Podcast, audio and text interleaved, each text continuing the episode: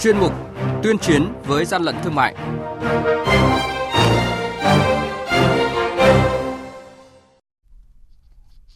Thưa quý vị, thưa các bạn, quản lý thị trường Lạng Sơn thu giữ sáu trăm áo phông nam do Trung Quốc sản xuất gắn nhãn mác Việt Nam và hàng nghìn hàng hóa khác không hóa đơn chứng từ. Quản lý thị trường Hà Nội tạm giữ hơn một nghìn ba trăm ki lô gam sản phẩm động vật không nguồn gốc. Bình Dương phát hiện vụ sang chiết hơn hai nghìn bình ga mini trái phép, mất an toàn cháy nổ. Là những thông tin sẽ có trong chuyên mục tuyên chiến với gian lận thương mại hôm nay. Nhật ký quản lý thị trường, những điểm nóng.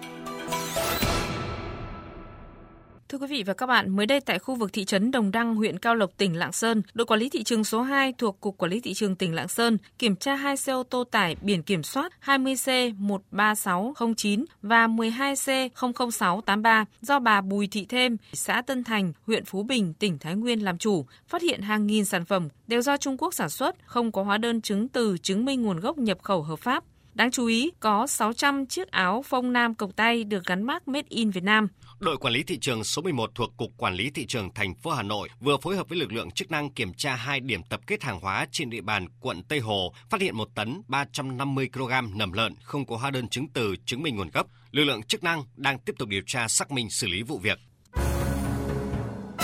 Hàng nhái, hàng giả, hậu quả khôn lường.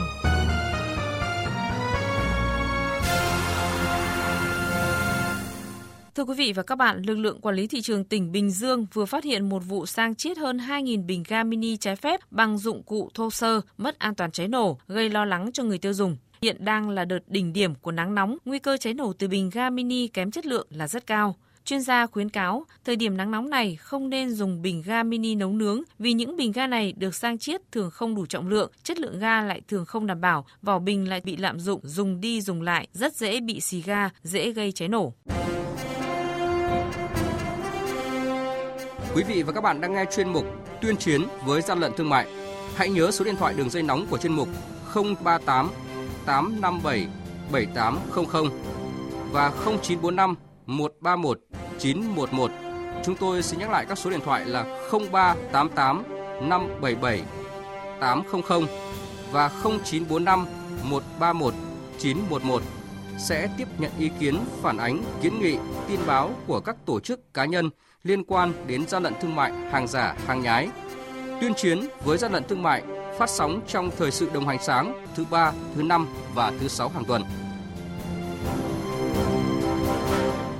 Thưa quý vị và các bạn, thành phố Hà Nội vừa tổ chức đánh giá kết quả triển khai tháng hành động vì an toàn thực phẩm năm hai nghìn không trăm mười chín và triển khai công tác thanh tra chuyên ngành an toàn thực phẩm từ nay đến cuối năm. Cục Quản lý Thị trường thành phố Hà Nội là thành viên ban chỉ đạo công tác an toàn thực phẩm thành phố. Trong tháng hành động vì an toàn thực phẩm năm hai nghìn không trăm mười chín này, Quản lý Thị trường thành phố Hà Nội đã tổ chức kiểm tra và xử lý hai trăm bảy mươi tư vụ về an toàn thực phẩm, tổng số tiền phạt hành chính gần bảy trăm bốn mươi lăm triệu đồng, trị giá hàng vi phạm hơn sáu trăm triệu đồng. Ông Chu Xuân Kiên, quyền Cục trưởng Cục Quản lý Thị trường Hà Nội nêu rõ, công tác phối hợp chặt chẽ với các lực lượng để phát hiện, bắt giữ các vụ việc liên quan đến an toàn thực phẩm thời gian qua rất hiệu quả. Hà Nội chúng tôi là phó ban thường trực thì tất cả các cơ quan an ninh, rồi cảnh sát kinh tế thì chúng tôi đều phối hợp rất tốt. Gần như chúng tôi là thực hiện hai mươi tư trên hai mươi tư về thực phẩm, rồi những cái vấn đề an toàn thực phẩm diễn ra thì chúng tôi đều phải thực hiện. Nếu mà cái sự máy móc mà xin chủ trương rồi xin ý kiến thì tất cả đường dây ổ nhóm rồi những sự vụ xảy ra sẽ rất phức tạp. Hà Nội cũng điển hình có vụ bắt cái nầm lợn từ Lạng Sơn về, anh em trinh sát của Cục Cảnh sát Môi trường, Môi trường Hà Nội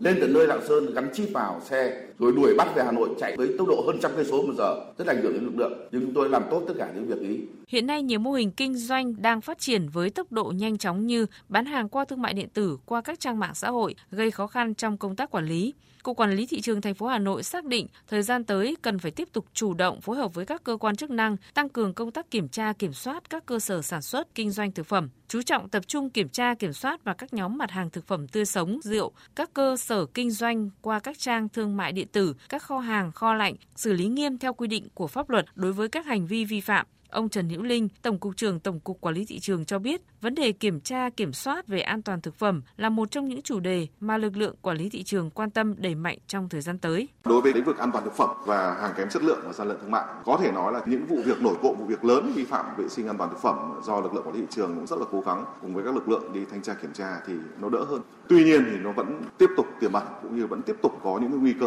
vi phạm trong lĩnh vực này. Và đặc biệt lĩnh vực này thì rất là nguy hiểm, cho nên là phải nói là cái an toàn thực phẩm sẽ là một trong những cái chủ đề mà lực lượng quản lý thị trường chúng tôi cũng sẽ rất là quan tâm đẩy mạnh trong thời gian tới. Qua tháng hành động vì an toàn thực phẩm hai nghìn không trăm mười chín này, nhiều ý kiến cho rằng rất cần tăng cường trao đổi kinh nghiệm, trao đổi thông tin và phối hợp giữa các cơ quan chức năng theo quy chế phối hợp đã ký giữa các ngành sẽ nâng cao hiệu quả công tác đấu tranh chống các hành vi vi phạm về an toàn thực phẩm.